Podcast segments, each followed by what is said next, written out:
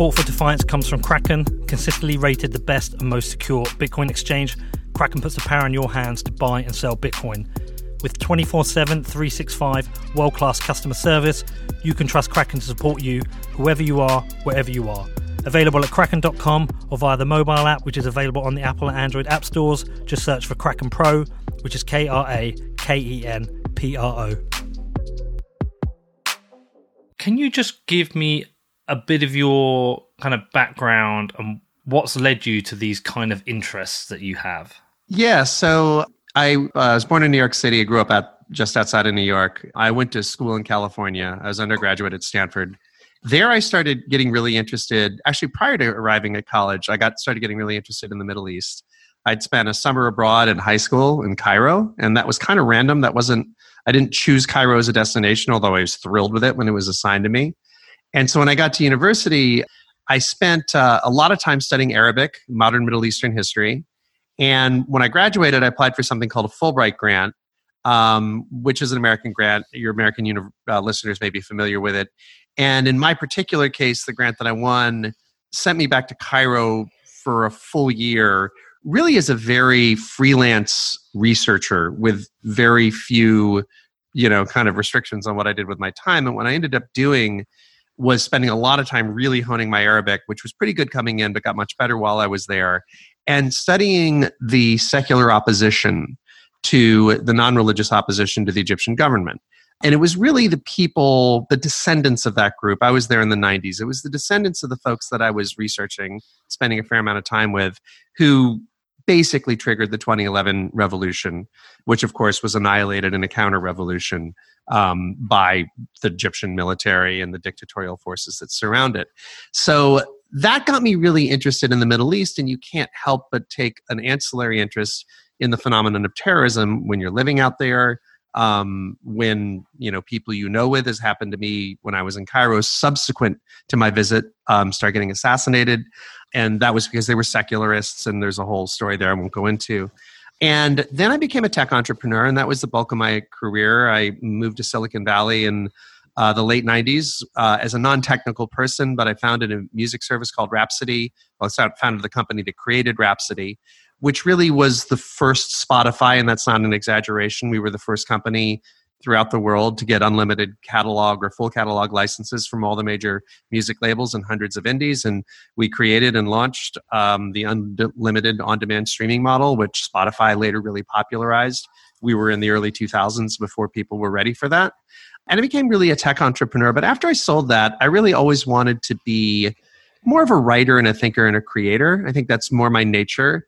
And so I started writing a lot um, I wrote a book called Year Zero, which very briefly and very barely, I'll be clear, became a New York Times bestseller. It is uh, the tale of a vast alien civilization that is so into American pop music, they inadvertently commit the biggest copyright infringement since the dawn of time, thereby bankrupting the entire universe. Not based on a true story, I should point out. And uh, I started writing other speculative fiction that dealt with superintelligence, synthetic biology. And synthetic biology is a field of boundless promise that electrifies me when I think about that which it may bring to us and our descendants.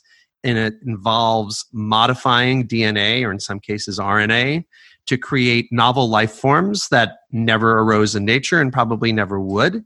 And in its best expressions, which is the overwhelming majority of its expressions, those things that are created are intended to make life easier and better and, and richer and more flourishing for humans.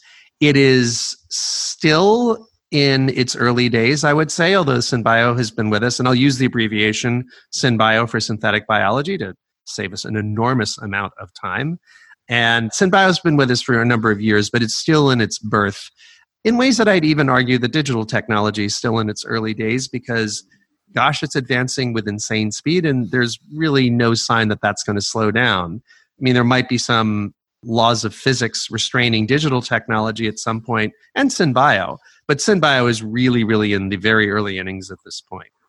And as, when I released a, a later novel called After On, I decided I wanted to do a podcast, so you and I have something in common, in which I interviewed, it was just going to be limited series, seven or eight scientists and other thinkers who had quite a lot to say with some of the deep technologies and other issues that were in this novel called After On, which dealt with toxic social media, superintelligence, issues of neuroscience, questions of consciousness, and synthetic biology. And I interviewed a lot of scientists as I was writing this novel. And you're restrained as a, as a storyteller from going into the kind of depth you might want to go in celebrating the science and talking about how cool it is because there's this thing it's a technical word most non-writers don't know it it's called a plot. And you hijack your own plot if you end up with these 20 page digressions about how cool synbio is. So i thought that these podcast interviews with seven or eight experts would be a really cool way to get deeper into these subjects myself and really to convey the beauty and the gravity of these technologies to the readers who felt like going there. And it was just, you know, something fun to do. I'm now 50 episodes into those that limited eight episode series. And it's become very sciency. I'll note also it's on hiatus currently because I've been working on some other projects, but I'm about to spin it up. So I'll do a season, I'll go away for a few months, I'll come back again. And I have ended up doing a lot of interviews with people who work in synthetic biology and also neuroscience and also astrophysics and lots of other areas. But synbio became a real fascination for me. And I started worrying as I started interviewing more and more people about its potential dark side. And the dark side of synthetic biology, which will, of course, go into great detail, goes a little bit like this. Um, it's an exponential technology that's a term that gets bandied about and it's a powerful term and it's a good term and there's a few other exponential technologies. The one that most people are familiar with is computing. And what that means is rather than getting a little bit better year after year after year as all of the great technologies of the industrial and agricultural revolution that transformed us and really shaped our psyches did exponential technologies double in power with great rapidity Maybe it's every 12 months, maybe it's every 18 months, but they double and double and double and double. And our brains are very poorly configured to grasp the ramifications of that because our ancestors, growing up on the savannah tens of thousands of generations ago, when the intuitions and the proclivities and the drives that still form who we are, and above all, intuitions, were being forged, we didn't encounter exponential processes, or at least they weren't visible to us. So we don't have good intuitions for that. And what happens with an exponential technology is something that was formerly impossible, that is a modern day marvel, that is something that just makes brains twist in the most delightful way. Wow, humans can now do that? Those moments come along in every technology of consequence. But what happens with an exponential technology that that thing that this genius in an ivory tower or a deeply funded corporation, one genius alone was barely able to pull off with the tools of the day and the horsepower of the day and with gigantic budgets and with access to science and knowledge none of us will ever access. That feat will become a trivial thing for a bored kid on a rainy afternoon in a very short number of years maybe high single digit number, maybe double digit number. I did a TED talk, which you may link to, um, about these topics, and I made the point that I'll get some of the details wrong. If you wanted to play checkers against a computer in the 1950s, you had to be this one particular brilliant person who had access to one of about a dozen very high end, revolutionary IBM computers, very expensive. And you had to have this particular person's, I think his name was Sam, Albert Samuel, I'll probably get that wrong. Nobel adjacent brain. He never won a Nobel Prize, but boy, was he smart. In order to teach a computer to play checkers, right? That was in the 50s. And the very notion of a computer playing checkers in the 50s, I wasn't around, but I'm sure minds were blown by that. Today, in order to do that, you just need to know someone who knows someone who knows someone who owns a telephone. Now, that is an incredible proliferation over in human scales, the batting of an eyelash. And what we need to understand with synthetic biology is that precise phenomenon is going to happen again and again and again. So when we see the staggering, crazy, amazing, frightening things that the most ingenious scientists in the field, with all kinds of protections that are inherent to their laboratories, but also the protections that are inherent to only somebody who's been unbelievably successful and has marched through life and cleared rung after rung after rung of a very steep ladder. That also weeds out a lot of people who might just, you know, pick up a shotgun and rob a, rob a liquor store, right? Like these are very well procured people with unbelievably rare powers. The things they can do will be in the range, the budget range of a high school bio lab someday. And when I say someday, I'm not like talking about 2150. I'm probably talking about 2030 something. Now, if the panoply of things that are available to a brilliant computer science, let's go back to computer, let's go back to the early 80s.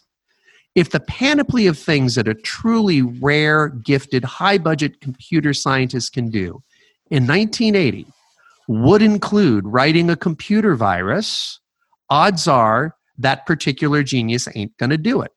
He's not being paid to do it. He doesn't have the mind that suggests this is a good idea. Not going to happen. Fast forward just a few years, computer viruses are saturating the digital world in the 80s and certainly more as computers became more and more networked and obviously in the day of the internet et cetera because it just became easier and easier and easier and easier. And people with all kinds of budgets and psyches and motivations became capable of doing that.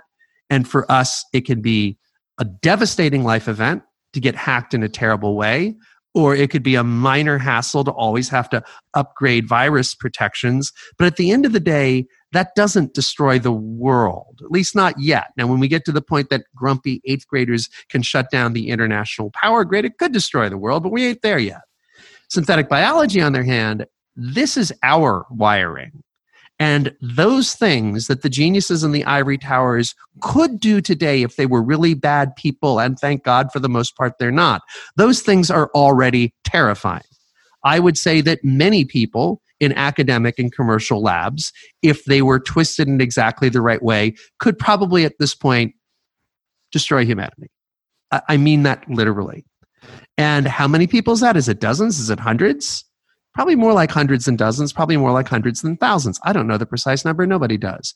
But it's a much higher number than the number of people who could have, if they woke up on the wrong side of the bed, destroyed the world during the Cold War. That number was roughly two.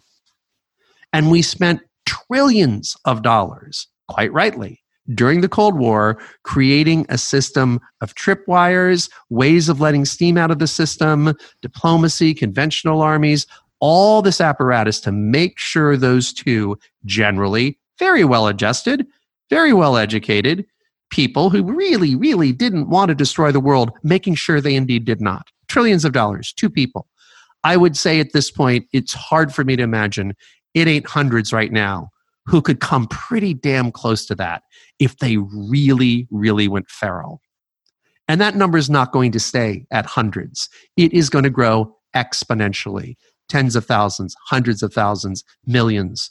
Now, who would ever do such a thing? I don't know. Let's ask the guy who killed 56 people in Las Vegas just for the joy of it. Oh, actually, we can't. He's dead.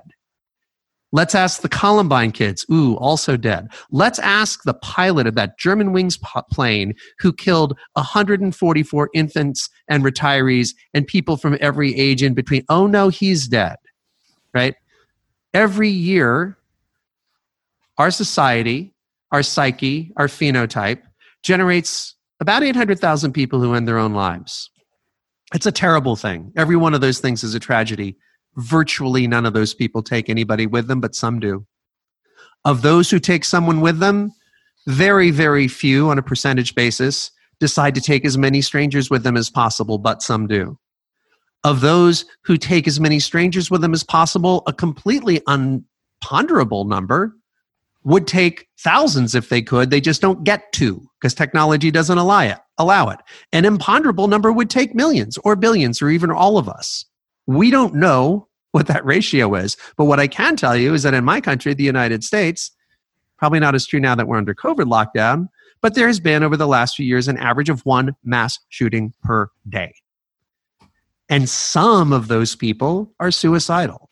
And some of those people kill as many strangers as they can. And some of those people would kill all of us if they simply could, but they cannot. But that could change. In fact, That's going to change. The number of people who could kill all of us has grown far beyond two. And whatever lowish, but not low enough number it is now, it's going to grow way beyond that because of this wonderful, genuinely sparkling, promising, immaculate in some ways technology called Synbio is amoral. It doesn't have a moral code built into it. It's amoral. It's just a tool. Like a knife or a hammer can do wonderful, generally productive, but occasionally terrible things. Likewise, a gun Likewise, a commercial jet. Commercial jets have a pretty good ratio of doing good things versus bad.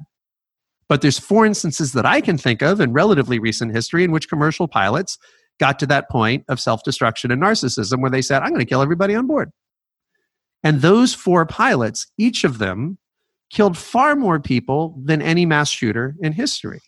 And the mass shooters kill far more people than the mass stabbers and the mass hammerers, which sounds like a sick joke or a black humor punchline. But there are mass stabbers, there are mass hammers. They happen in China.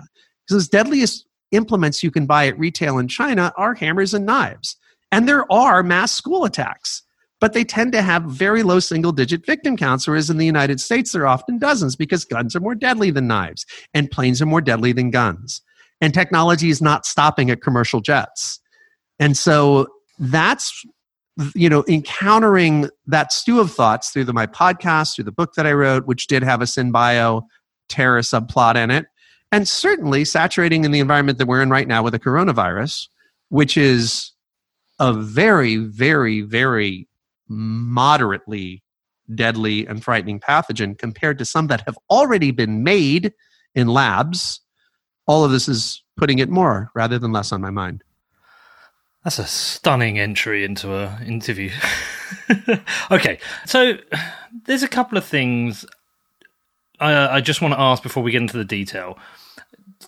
Do you have a personal interest in understanding whether humanity will destroy itself? Like that's the kind of theme I felt through reading the Medium articles that there's like an interest there to see if if humanity will destroy itself. Well, it's more in an interest in uh, doing what little I can to prevent us from doing that because I think that would be a tragedy, you know, even greater tragedy than I think in, intuitively all of us would recoil from that notion at, at, at the most profound level, and I do.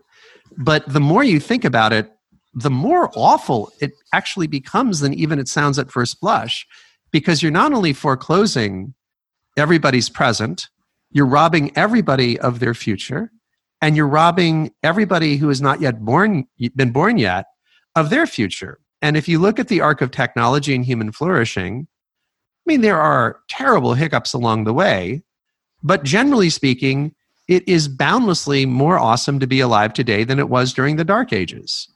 And it was probably a lot better to be alive during the dark ages at least for a lot of people than it was you know in the stone age when a remarkably high double digit percentage people died at very early ages of human violence. And so things generally are getting better. And because I am a very, very, I mean, you might not tell it from my opening statement, I'm a huge optimist. I'm a huge optimist. And I think that the things that we will achieve with synthetic biology and many other technologies are going to bring so much more joy, extinguish so much more suffering, bring so much more equality, unleash so much more creativity that the world we stand to build over the coming century is something that's unbelievably beautiful.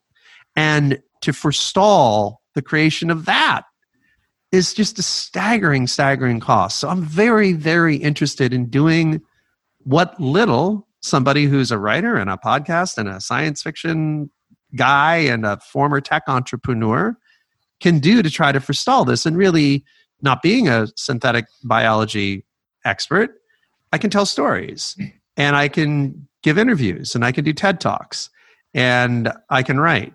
And that's what I'm doing. You've arguably entered into the world of journalism as well. Yeah, definitely. I mean, um, I mean, I've written. I wrote a cover story for Wired long, long ago. That's one thing I'm like super proud of. It was so that was journalism. I've written pieces that have been in the, uh, the, the Wall Street Journal, a bunch of different things written for, but but I don't think of myself as primarily a journalist because I think journalism is a an extraordinary craft that is learned over decades, and I wouldn't appropriate that title for myself. I'm more of, I guess, like a essayist, a polemicist. Maybe it sounds very pompous, so I got to come up with a better word, but a thinker.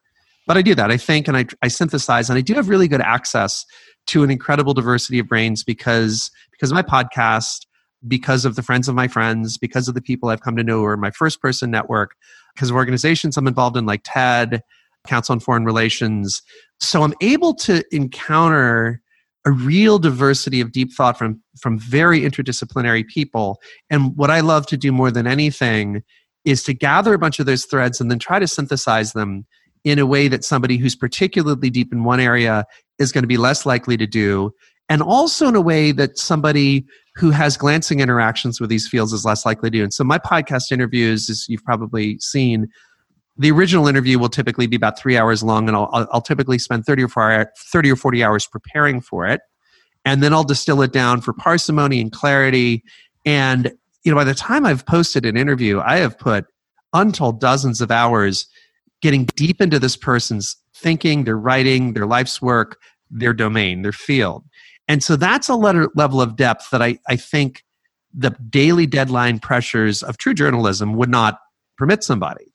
And so uh, that really unusual intersection, I, I think there's a few of a few of us enough who sit at that intersection that I really try to focus on synthesizing and also making accessible.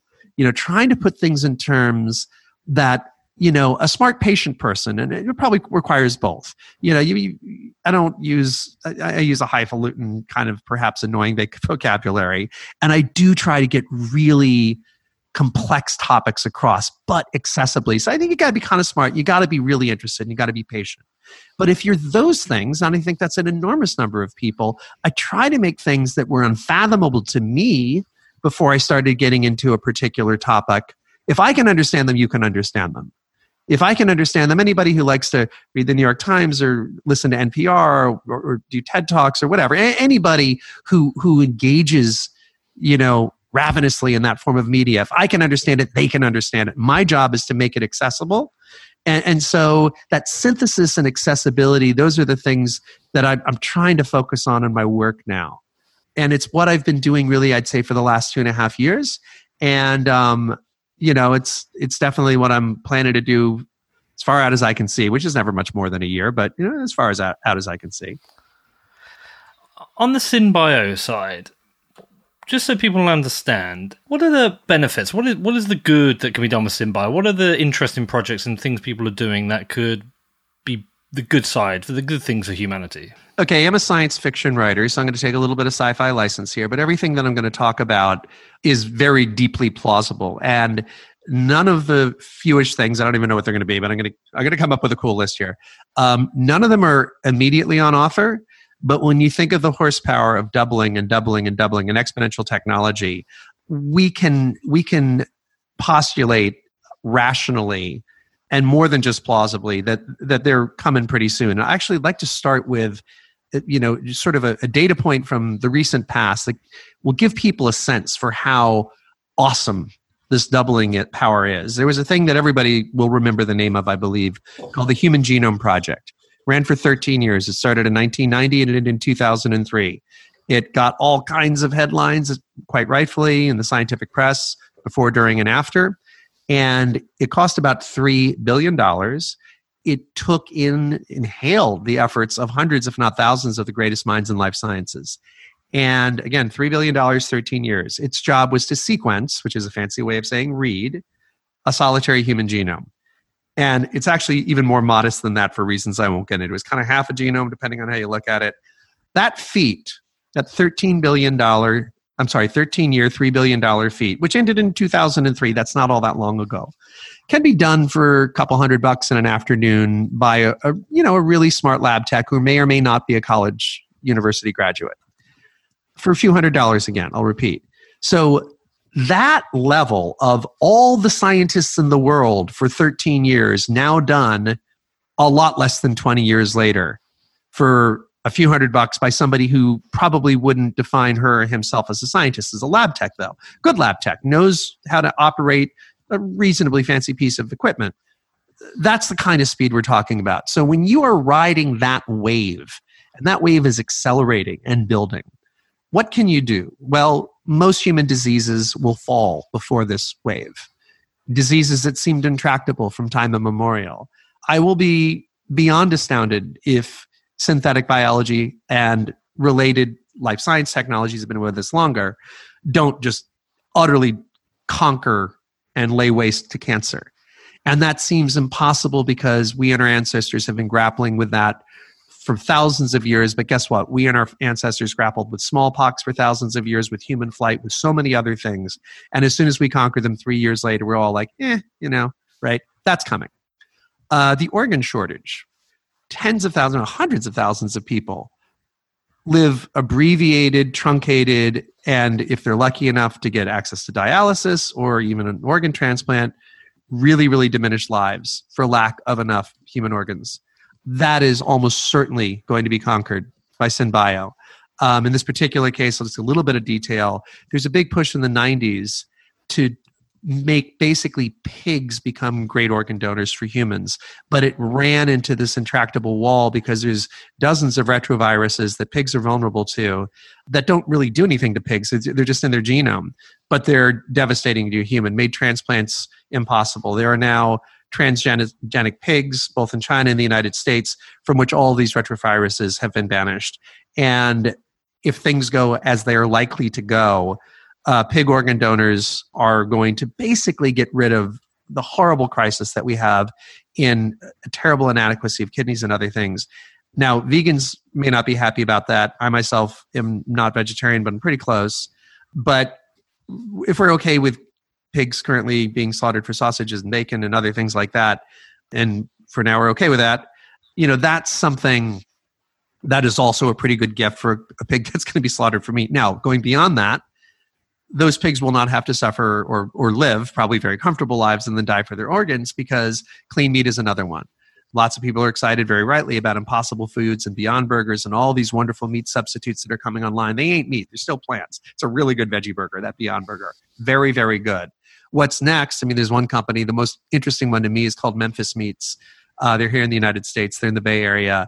This is meat grown in a vat, but it is cellularly and molecularly identical to the meat that would come from a sentient being, but it doesn't come from a sentient being. No animal ever lives, suffers, has its life abbreviated, lives in a factory farm, etc. That is meat. And the carbon footprint of the meat that's generated in this manner, and this is still, we're going to start seeing this on shelves in a very low single digit number of years, but not yet.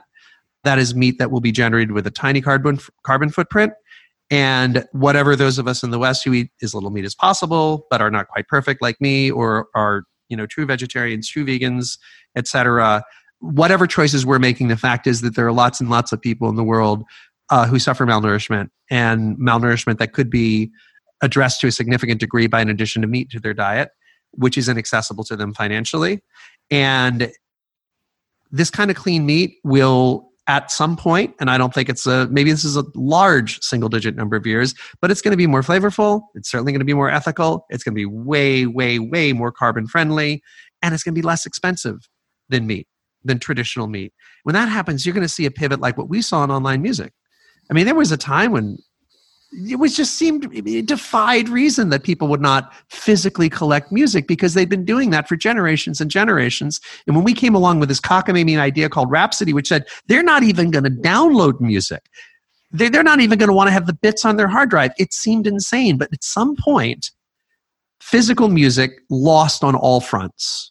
It was too expensive. It was too cumbersome. It was too high friction. It was this. It was that. And in the blinking of an eye, it almost ceased to be. Same thing will happen with meat. I think that's a big deal. Disease, meat, all the carbon we're pumping into the air, fossil fuel based. I think it's going to take a little longer. People have been disappointed with how long it's taken.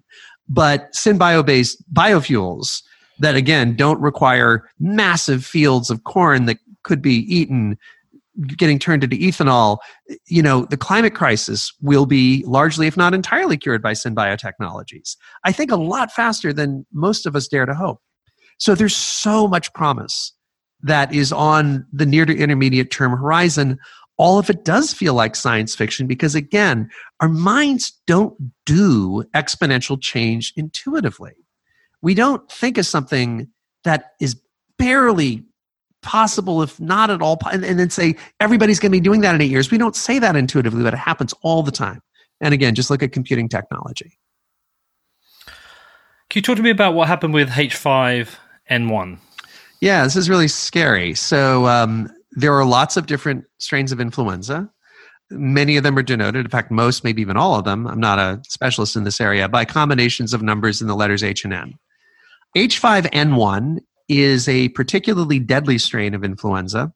It kills about 60%, 60% of the people who are infected with it. So, depending on what numbers we believe, that's maybe 50 to 100 times more deadly than the coronavirus that's currently stalking the world. But it has a characteristic that I think we can all get behind, which is it's almost impossible to catch. It's very, very, very uncontagious. Kills more people than Ebola, but really hard to catch. So hard to catch that um, I haven't checked the numbers since I did this TED talk a year ago, but as of a year ago, a lot less than 50 people had died from it in, I think, substantially more than five years. Not quite clear on those numbers, but something in that, that range. Now, were this ever to become contagious, it would have an impact that is terrifying to contemplate. Let's imagine it became nearly as contagious as the coronavirus. So imagine what we're going through right now, only instead of a half a percent to 1% of the people who are afflicted, and maybe a lot less depending on how many people are asymptomatic, dying, half the people who get it die. I don't think civilization could survive that. I don't think uh, supply chains for food. I don't think power systems. I don't think waterworks. I don't think the internet. I don't think anything could survive half of us dying horrific deaths in an incredibly compressed period of time. That's only half of the story, or maybe a 15th of the story, depending on how you look at it. Because the coronavirus, contagious as it is, is very uncontagious compared to measles. So I'm going to get this wrong, but this is directionally correct. The current thinking right now is if somebody with coronavirus was in an elevator, even if they coughed, and then they left that elevator, and you entered that elevator 10 minutes later, unless you touched a surface and then touched your face, current thinking, mainstream thinking, and we're learning more and more, is you'd be fine in that elevator.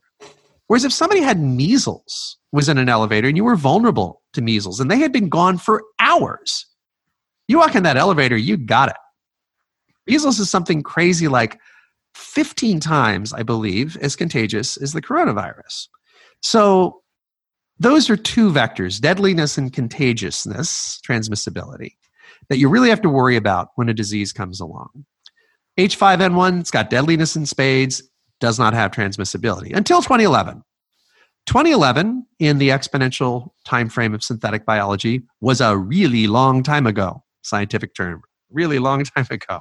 Many, many doublings of the engines of synthetic biology in the past. And in, in that year, 2011, independent research teams, I don't know why two teams did it at the same time. I, I assume they were coordinating to some degree. I never really got into the deep history, but one in Wisconsin, one in Holland, created modified H5, H, H5N1 strains that had all the deadliness of the original, but roughly the transmissibility of measles.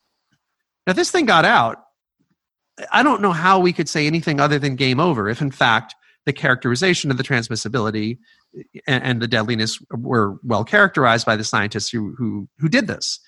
And I just don't know how we could survive. This was done in 2011. And the journal Science, which is one of the two, along with Nature, most respected scientific journals in the world, um, you know, ran an article about this and said this this this would be a pandemic that would cost millions of lives. And I think that that was a typo. There should have been a B in that millions.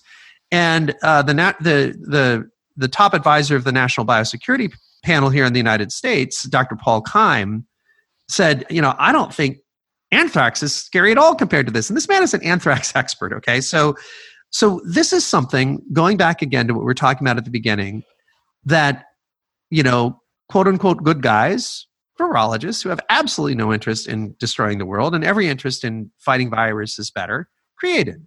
using tools and techniques and having budgets and lab equipment and postdoctoral students and tools that perhaps almost nobody else in the world had. And lo and behold, in 2011, this thing didn't get out, nor did it get out in 2012, 2013, etc. But nine years have gone by. And the underlying tools have gotten so much more powerful, so much more widespread, so much cheaper, and something very important something called CRISPR has been invented. CRISPR is an acronym, and it is a very, very powerful way of editing DNA and RNA. And it is a very, very powerful way of making living creatures do things that they never would have evolved to do in nature, but to do your bidding. To make organs replaceable from pig organs, trans, you know, replaceable into humans, to make biofuels, to make clean meat, or to make H5N1 as deadly as measles. You know, it could do any of those things. It doesn't care. It's a tool. It's like a pair of scissors or commercial jet. And CRISPR technology is revolutionary. CRISPR technology already is enabling unbelievable things. It will enable many more.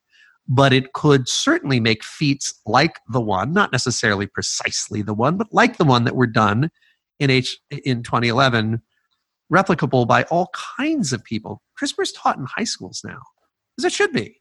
It's a really, really, really cool technology. And the high school kids who encounter it and become passionate about it and go on to get, you know, uh, graduate degrees and PhDs and postdoctoral work in CRISPR might do all kinds of things to save our lives. But this ability to create something that lethal has become widely proliferate. And at the same time, in any given year, we create a certain number of guys, really invariably all guys, like the Vegas shooter. Sort of a, a, a, fact aside, I don't think there's ever been a female mass murderer. I mean, or not not mass murderer, mass shooter in the United States. So, a rare case where it's not success, you know, sort of implicitly sexist to say guys. in this case, yeah, mass murderers are guys, and it's not like there's anything about becoming a medical student or a biology student that makes you immune from despair, that makes you immune from suicidal ideation, that makes you immune, you know, from genetic or environmental insults that lead to wiring that take you to that very, very dark, awful place where the Vegas shooter ended up people who go into the sciences, maybe with lesser frequency. I mean, I don't know. I don't think the research has been done. Even if it is with lesser frequency, maybe it's with higher frequency. We don't know. But with some frequency, go to these horrible, horrible places. And, you know, I don't want to, it's really easy to cast aspersions on mass murderers. And my gut tells me to do it whenever the subject comes up. But we don't know what these people have gone through. We don't know what their psychology is. We don't know what headwinds they're battling. We don't know how much agency they have. Um, these are certainly people that went unloved for a very long period of their lives and have come to a place that hopefully we, we and nobody we care about will ever come anywhere close to. This is just what happens when you have 7 billion people bumping into each other. And so to leave all judgment out, we need to create systems to stop a confluence of those that wonderful thing called synbio and that terrible phenomenon called suicidal mass murder both of which are very present in our society from ever ever intersecting can we talk about the different risks? There, um, so there's obviously risks with a leak from a lab, and can we talk about how that's prevented? Is there certain procedures that stop an individual from being alone working on a virus? Can we talk about that? And then, secondly, then let's talk about the risks that somebody at some point will be able to be sat at home with a DNA printer and download a sequence off the off the internet, create a virus, and go and start spraying it in Walmart. Yeah, yeah. So um, I'm not a biosafety expert. I've never worked in a oh, biosafety oh, lab. Okay. So I, I, but but there are, I believe there's four levels of biosafety going up to biosafety level four, which is a pretty stringent standard. And so you know there is there is speculation that's not just limited to people the tinfoil hat conspiracy crowd anymore that possibly the novel coronavirus did escape from the wuhan institute of virology uh, which was a biosafety 4 I, believe was the only biosafety level 4 lab in all of china its um, you know its location could have been sheer coincidence or not there is a series of diplomatic cables formerly secret ones um, in the united states that go back to at least 2017 2018 worrying a great deal about the safety procedures there. And who knows? I mean, that may or may not have leaked from a lab. I'm not going to speculate about that. I have absolutely no knowledge.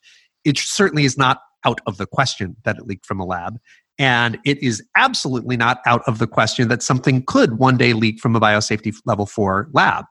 And by the way, I don't know. I don't even think that the Wisconsin and, and, and Dutch labs were biosafety level four. That's pretty high. I mean, they might have been. I, I, I don't know. But th- there is nothing that says biosafety level four is to pre- prevent accidents.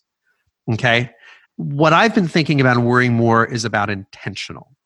And when a biosafety level four is designed to prevent accidents, I have no doubt that a certain amount of thought goes into how do we prevent somebody from doing something deliberately.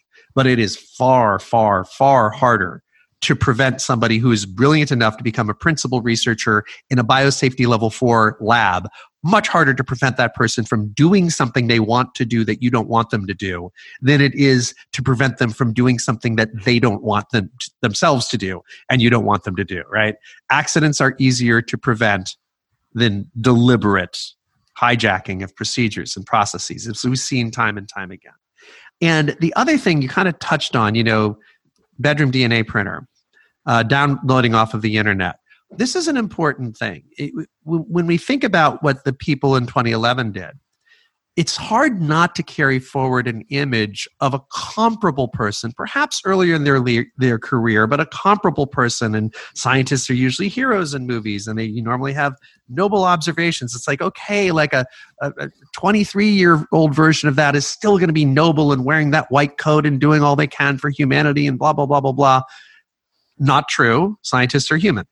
They're not gods. But even if it were true, a, a, truism about exponential technologies, about any kind of technologies, and once a brilliant thing has been done by a genius, as technology proliferates, at some point that act can be replicated by somebody who's not particularly bright at all. So I imagine it took really smart people to invent ballistics, to learn how to make rifles, to learn how to make them shoot straight, to learn how to make snub nose pistols and automatic weapons that could slaughter lots of people.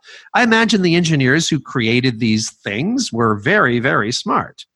But it doesn't take, you know, an academic understanding of ballistics to hold up a liquor store or shoot somebody in a street corner or shoot somebody in a bedroom in a fit of outrage or to be a fourth grader in your dad's gun collection and pull a trigger and cause a chain of reactions that was designed by a genius or a collection of geniuses over generations and blow your brains out, right? And so, what I believe is inevitable, most of the people probably, I don't know, but I would imagine most of the people who unleash viruses and hacking exploits online um, did not write every single stitch of code that they're using they're leveraging the minds, and in some cases, there'll be more brilliant minds who created tool X, Y, or Z.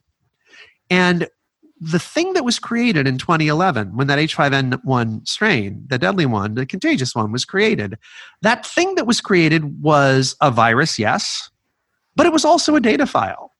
The number of DNA base pairs in a virus eh, is about 10,000, I think, in influenza, you know, and that's 10,000 letters, not out of an alphabet of 26, but out of four, which is so much more less than 26 than 22 less. I mean, these are exponential, right? So this is a tiny speck of data.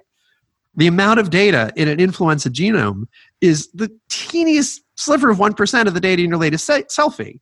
And I don't know, but I would speculate that the number of base pairs that were modified to take, you know, vanilla H5N1 and make it virulently contagious those changes would probably fit on a post it note. That's a speck of data. And as more and more people start creating horrific pathogen designs for their thesis, for a class project, because they can, because they're a little gothy and they think it's cool, because they're a little disturbed and don't want to destroy the world but think this would be cool. Those things are going to start leaking out on the internet along with all of the, you know, pirated copies of The Wire and you know the latest TV show and you know the latest Adele hit. They're just going to go to those dark corners where naughty data goes, right? And they're going to proliferate.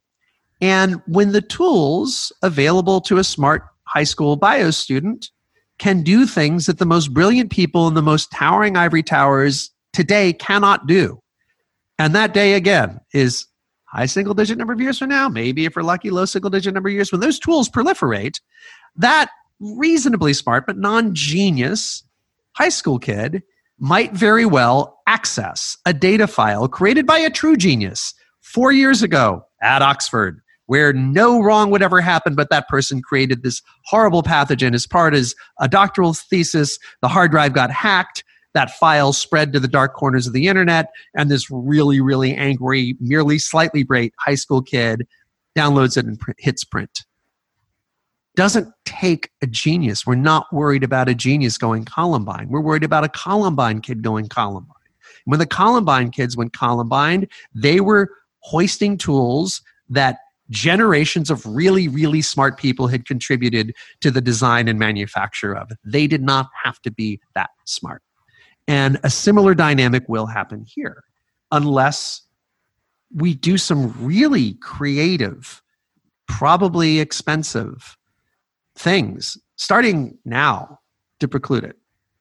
And even then, I don't know what our chances are, but we might as well try. And I think our chances are pretty good again. Um, I'll restate because it's not obvious. I am a big optimist. Well, yeah, because you know you can have all the gun safety background checks in the world, but someone can get a gun and go out and shoot a bunch of people, or they can get a bunch of guns and put them in a hotel room and aim out at the 37th window or whatever it was down at a concert. Or somebody in France can get a truck and rent a rent a truck and run over 80 people. Or, or, or a pilot a pilot you know the, the, the captain might have to go to the toilet and the, the co-pilot uh, will crash the plane. And perhaps when the, uh, the, the, there's different rules now there. I, I don't actually know if when the, the pilot goes to the toilet perhaps the air stewardess has to go into the room. I don't know the rules but I'm saying there's always something around the rules. But if we get to the point where the technology is such that we can have a home printer and you can download a DNA sequence, that's a very scary scenario. It's a terrifying scenario. And so you need good news. All of this is impossible today. Those printers haven't been sold yet, they haven't been designed yet. Nothing even remotely close to those capabilities is available you know to the best funded scientists at harvard and cambridge right now they're coming there's no stopping them if we tried to do something crazy like put in a technology ban, we'd basically be saying, hey, China and North Korea get a monopoly. We're just going to sit this one out. That's not a really acceptable plan. So I personally believe the way to prevent this is to not do any kind of unenforceable and probably, you know, just completely saturated unintended consequences tech ban. I think what we're doing right now, which is teaching CRISPR in high schools, and getting this technology out there and getting thinking about it and getting cautious thinking about it out there, which we're doing less of a good job of, it's actually step one. Because you got to think of the, uh, you know, again, sorry for the gendered terms, but you know, this is obviously a movie, a movie term, the good guys and the bad guys. The good guy bad guy ratio is always pretty high. When it comes to destroying the world or not destroying the world, it's probably about as high as it gets. I mean, I'm pretty confident that Osama bin Laden and Saddam Hussein would have been unified in their horror about the idea of somebody destroying the entire world, and they would have rallied their dark minions to protect it and prevent that. You know, like it's a high bar of good guys to bad guys. And so the more smart synthetic biologists that we make, the more, you know, thinkers and infrastructure, et cetera, we wrap around them, the more and more outnumbered the bad guys frankly get you know, if you think about I, have never thought about this before. This just popped into my mind, but um, you know, if you imagine a world in which there are ten great synbio experts, and one of them, through terrible luck, turns out to be a bad guy, you got nine good guys trying to stop that person.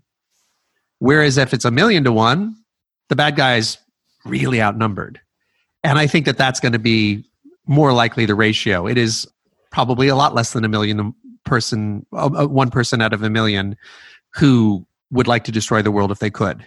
I don't know. So if we got a million synbio guys and gals, you know, we've got that that bad person very, very, very much outnumbered. So that's one thing that you do. And then the other thing that you do is you you you know you can't prevent everything, but what you can do is create put a lot of money and a lot of thought and a lot of time into creating very very agile detection and prevention systems. You think about the worst things that could plausibly happen in 15 years now and not 14 years from now. And you you actually i think you should have people and i'm not i'm not volunteering for this myself. It's a very dark job. Um, but you have a cadre of people whose job it is to think the most appalling thoughts early before, probably not before anybody else has, but long before they're technologically possible. And start thinking about what really agile, flexible, robust preventive systems can we create, start creating now and have in place well before this horrible nightmare I just conjured up that's going to be possible 14 years from now? What do we start building now that will prevent it and the 30,000 nightmares that I can't dream up but are adjacent to it? And I, in the TED talk, I'm sorry I keep referencing it, but um, it, it, it's there's a couple things toward the end of it. Talked about two things, but there's more than that. I think we can get. We're already in the dawning days of pathogen detection, of basically creating detectors that sample you know it's a little too late when it's in people's bloodstreams but you know ideally the air that's circulating in densely populated areas like transit hubs airports and so forth for pathogens for novel sequences of nucleic acid rna and, and dna that seem to be adjacent to pathogens that kind of technology can ride this synthetic biology exponential curve in the way that computers did Moore's Law. And we could go from being very primitive but barely okayish at it right now. We're pretty good at detecting like anthrax spores and things like that if we really put our minds to it in certain areas. Imagine that going the way of, you know, mainframe computers in the 1950s to iPhones. That technology will get better and better and faster and faster and more and more compact. And someday it'll be as ubiquitous as smoke detectors and at some point even smartphones we should really be putting a lot of thought into pathogen detection.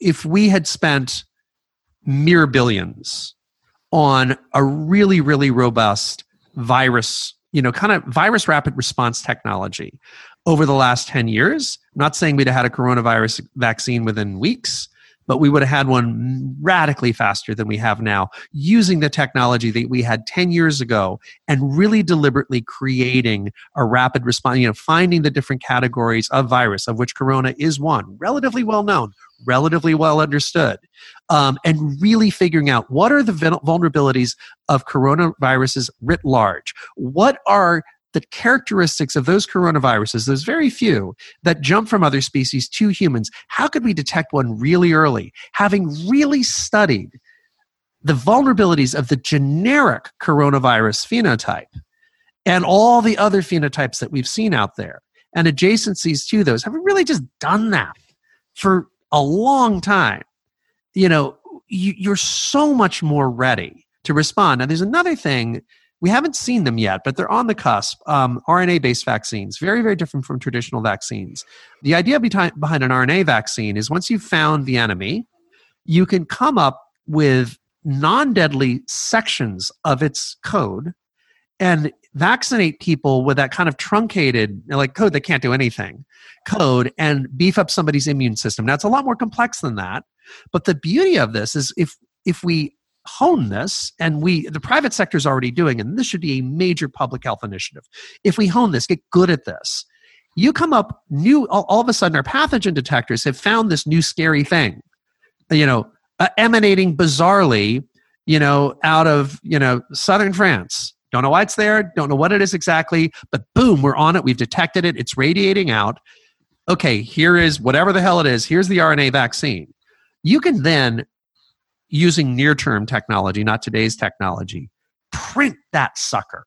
Not just in Atlanta and then FedEx it out to use a parochial American example. You could print it in every pharmacy. You might be able to print it in every home eventually. So, vaccine production at the edge. Very, very, very powerful, broad spectrum tool to resist all kinds of evil, natural and artificial things. Do we have it now? No. Is it science fiction today? Yes. Is, is, there any reason it should be science fiction nine years from now? Absolutely not. We need to start thinking of these things. And then contact tracing, obviously, there's lots of thought that's going into that. You know, if really bright minds and, and modest budgets are applied to that over a couple few years, contact tracing ideas that even the smartest contact tracing experts today couldn't even conceive of are going to be pedestrian and mundane because the amount of thought that's gone into that humanity has put into contact tracing up until right now is a wisp compared to that which we could put into it over the next three or four years if we keep our eye on this ball. We'll get very good at that. Another thing is machine learning and artificial intelligence can be very, very good at detecting outbreaks. It's a really fascinating paper that came out, I'm going to say about seven weeks ago, that talked about retrospectively, because we didn't know it at the time. But if you looked at searches for the term, I can't smell, which turns out to be a coronavirus symptom, not a universal one, but a common one, sudden loss of smell if you looked at the searches under that very exotic phrase worldwide, you could predict where corona, I mean, this is retrospective, you could have predicted where the next outbreaks were coming. Right? Now, again, that's cool. That's retrospective. That's what we can do in 2020. Imagine what we could do if we put you know, a modest but significant amount of public health and commercial dollars behind getting really good at that why are suddenly lots of people Googling a human experience, a, sens- a sensory experience, a loss of, you know, some agility or something that, that nobody's ever Googled in the world ever before? Now all of a sudden, you know, the Googleage of that has gone up 170,000% in these three disparate geographies. That means something. Nobody's looking for that right now. It'd be really, really easy to learn to look for that. So, what I think we need to do starting 10 years ago, but here we are today, is create a global immune system. Well, just literally an immune system. Our immune system is an unbelievable piece of evolutionary engineering that is so agile that will encounter things that has never existed in history before and say, oh, yeah, I could kick its ass and does kick its ass, and we never get sick. We need to do that. We need to have some big tools, a few, really good contact tracing, symptom detection through AI, pathogen detection, vaccine distribution creation at the edge, and probably four or five things I'm not thinking about. We need a bunch of really dark people who we give a lot of Prozac and therapy to because they're going to have to spend their entire day saturating in horrible, horrible scenarios, coming up with the ideas of the things that these big tools need to be directed at and be ready for in seven years. And oh, by the way, here's three more big tools that we haven't thought of yet. None of this, I don't think, would cost even 1% of the economic loss that we currently have from this relatively trivial, I hate to say it, but trivial pathogen compared to what could be next if somebody unleashes H5N1, modified H5N1. 1% of the economic losses that we're going to suffer this year would fund the beginnings of a global immune system of spectacular might and it shouldn't be done under the auspices of the World Health Organization alone or the CDC alone or, or Pfizer alone. It, it needs to be something that is lots and lots of independent actors contributing to it. I don't think any one major World Health actor has particularly covered itself in glory and demonstrated its boundless competence. So this is something that needs to be a lot more like Silicon Valley than IBM. And I think that we have the wherewithal. Hopefully, we now have the motivations as a result of what we're all suffering right now. We certainly have the resources. I mean, again, 1% for economic losses. And our economic losses for round two will be essentially infinite because it's game over if we let this ball into the net. We can't. So, anyway, I'm just a storyteller and a writer. I studied Arabic and modern Middle Eastern history in university. Pretty good musician. No, not really. I'm a, I'm a lousy musician. I'm an okay songwriter. I can tell stories. That's what I can do. You know, I'm not going to be inventing any of this stuff, but I, I, I can talk to people who are capable of it, and I can hopefully cause people to lose a little bit of sleep and think a little bit, but close with that really, really, really, really important message of optimism. We can do this, and possibly, I think it's likely we never would have had what's happening right now not happened because we slept walked through this entire thing. We did we slept we when SARS came along, when Zika came along, when MERS came along, we hit the snooze bar so hard that alarm code guts were, were, were raining down on the neighboring town, right? We shouted, the alarm clock said, We're going back to sleep. I don't think we're going to hit the snooze bar after this one. And let's hope that the current crisis leads to a new kind of thinking and, and doesn't just like, let's be ready for the next coronavirus. That would be a catastrophic mistake. We spent the interwar years getting ready for World War One when we should have been getting ready for World War Two. We knew what the cost was. We need to get ready for World War Two. Let's call coronavirus World War One. We need to spend the interwar years getting ready for World War Two. And if we spend the interwar years getting ready for World War One, building the Maginot Line, doing a lot of other things that we wish we would have done for the coronavirus, we're going to get our asses kicked. But we need to get ready for World War II. And we need to start doing that before the dust settles because this dust is going to take a long time to settle. We need to start getting, we need to get on this right now. One more, one more question for you. Despite SARS and MERS and Zika, and even despite films like Contagion and government, um, when the government does a test, like they test the ability of the NHS to react to things like this and run models, despite all of this, I never actually thought I would live through a pandemic. Uh, uh, that may be naive. And yet here we are, and it's really surreal. It's been really some really surreal moments. But I'm living it through as somebody who's just a content creator. You're living through it as a content creator who'd been looking at this specific subject for quite some time. So, can you talk to me about the kind of range of thought process that you've gone through because of this when you first heard about it just talk me through like some interesting thought process that you've been through. I feel really um I feel pretty helpless and and uh and pessimistic for an optimist right now. I, I have been shocked by the ineptitude of the response and at least in my own country I've been aghast at the completely cavalier attitude that our central government has had to its failure. And we can't even make Q tips. When I was talking about this a year ago and deluding myself with ideas that maybe, you know, TED is a great platform. Um, you know, maybe this will this will get out there and people really start thinking about this. I thought we were capable. I still think we are capable, but I thought we were adjacent to some of the wonderful technical miracles that I speculated about at the end of the talk. It never occurred to me that I lived in a superpower that had lost the ability to make Q tips or paper smocks or masks. And it certainly didn't occur to me that in the midst of something like this, the government wouldn't consider to be terribly important to learn, relearn how to make Q tips, which seems to be the case here. And so I think what this has illustrated for me is the fact that we're so much more remote than I imagined from creating this immune system that I described to you. And even in the throes of what's happening right now, I'm astonished by how little urgency I see and again, this is my parochial view here in the US. It's been very different in different countries, but I'm saturated in the experiences of my friends and my loved ones. And, you know, I, am I'm, I'm I'm pretty um I'm a global citizen in my consumption of media, but still a majority of it is in and about the United States as, as is inevitable. And so I hadn't really thought about this, and I'm glad you asked that, that question. It's scary. We can't make Q tips. We don't seem to care. And not just here, we can't, as a humanity, make enough Q tips. And we seem embarrassed by it.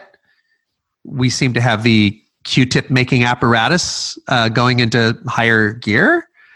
But I don't see any forward thinking yet. Any. Yeah, I am really an optimist, but thank you for asking that question, which really forced me to confront what's really been going on. I think this has been, yeah, it's been awful. And I don't know really what I can do. I mean, I'm doing what I can. I'm doing a, a project I think is going to be really cool for Audible. Uh, it's going to be kind of an expansion of that TED Talk. But you know, you know people like me, I'm, I'm just you know, normal person, old entrepreneur. I'm a writer with a modest audience. I'm a podcaster with a modest audience. I can't bump the needle all that much, and and you know about as big of a stage as you're going to get. Anybody's going to get. Holy crap! TED Talk, like that's big. You know, it, it, it reached some people. I mean, reached a couple million people. It's really kind of cool, but it's not flying off the shelves now. People aren't you know, connecting to that set of thoughts right now. They're thinking about Q-tips. And my fear is that when this is over, there's going to be a victory parade and there's going to be flag waving and we won, we won, we won. We're so much better than this. We have Q-tips. It's my fear. We're going to have victory parades for World War One, and we're saying, going to say, man, 30 years from now, we're going to be ready for World War One all over again. That's just not going to do it. Actually, I do have one more question. Did you listen to Elon Musk on Joe Rogan? This no, but week? I no, I did not. I'm sorry. I'm a fan of technology. I love technology. Technology enables me to get on a plane and fly to America under normal circumstances. And if I want to be there the next day, I can be. And technology allows us to do this. So in a lockdown, I can still create a show with you. And you know, technology means I can talk to my dad every day who lives in another country. And technology has done so many things in terms of health and just so many amazing things, right? But Elon Musk was talking about AI. Uh, I know that's something you've written about as well. Yeah, and it's, it, it's another risk that I, I, I used to leave more, lose more sleep about until this one took over. But yeah, it's a real risk. But he was also talking about neural links, and he was saying, you know, we can. There's some of the things he was saying they could do would be amazing. Somebody has uh, lost their eyesight and they can restore. it. Some of the things would be amazing. But the problem with this technology, like AI, like biosynth, it always gets to the point where it can go too far.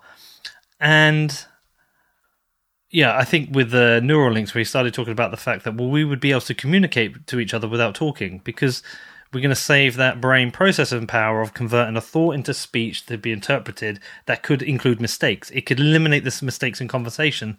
And when it got to that point, I was a bit like, oh, I don't really like the sound of this.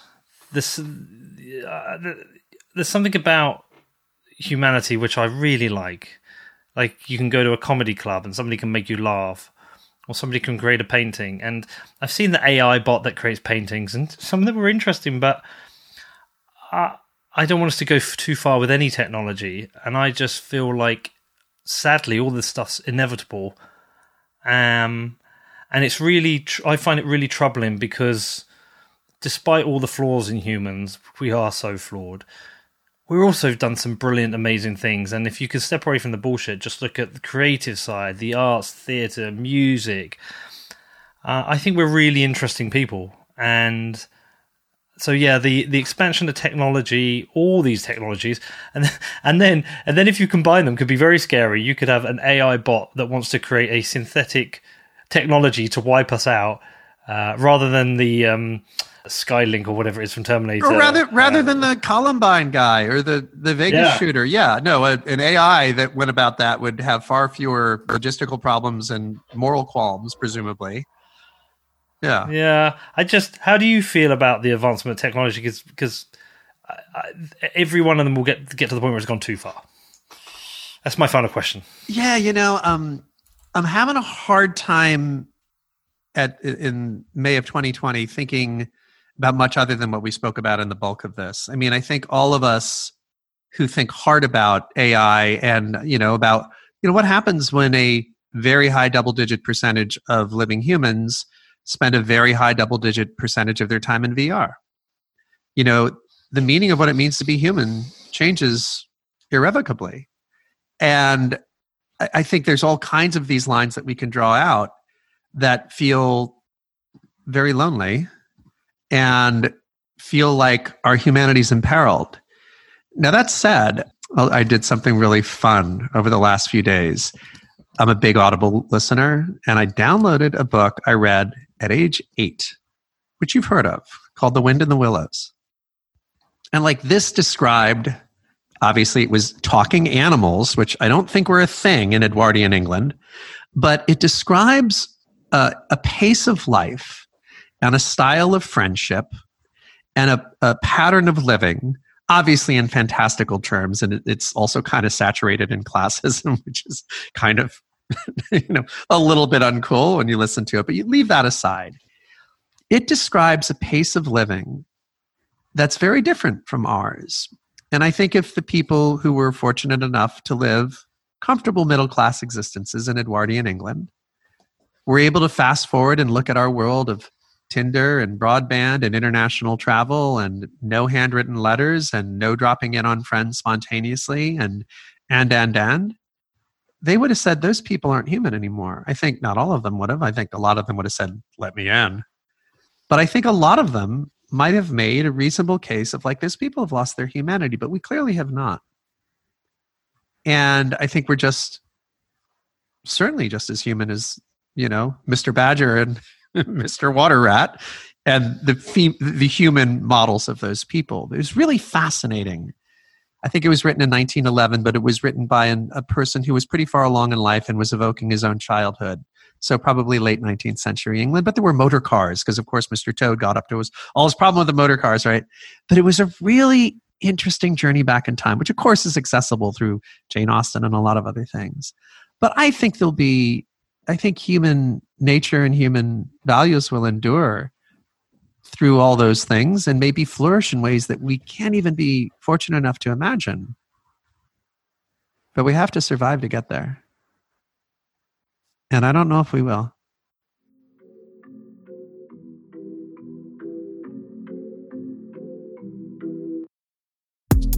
This show was produced by Tom Pattinson and Danny Knowles. Our website is defiance.news, where you can download previous shows and watch our films. Support for Defiance comes from Kraken, the best and safest exchange for buying Bitcoin, available at kraken.com, or you can download the app from the Apple and Google App Stores. If you'd like to support our work, please share the show out with your friends and family on social media, subscribe to Defiance on your favourite platform, and leave us a review on iTunes. My name is Peter McCormack.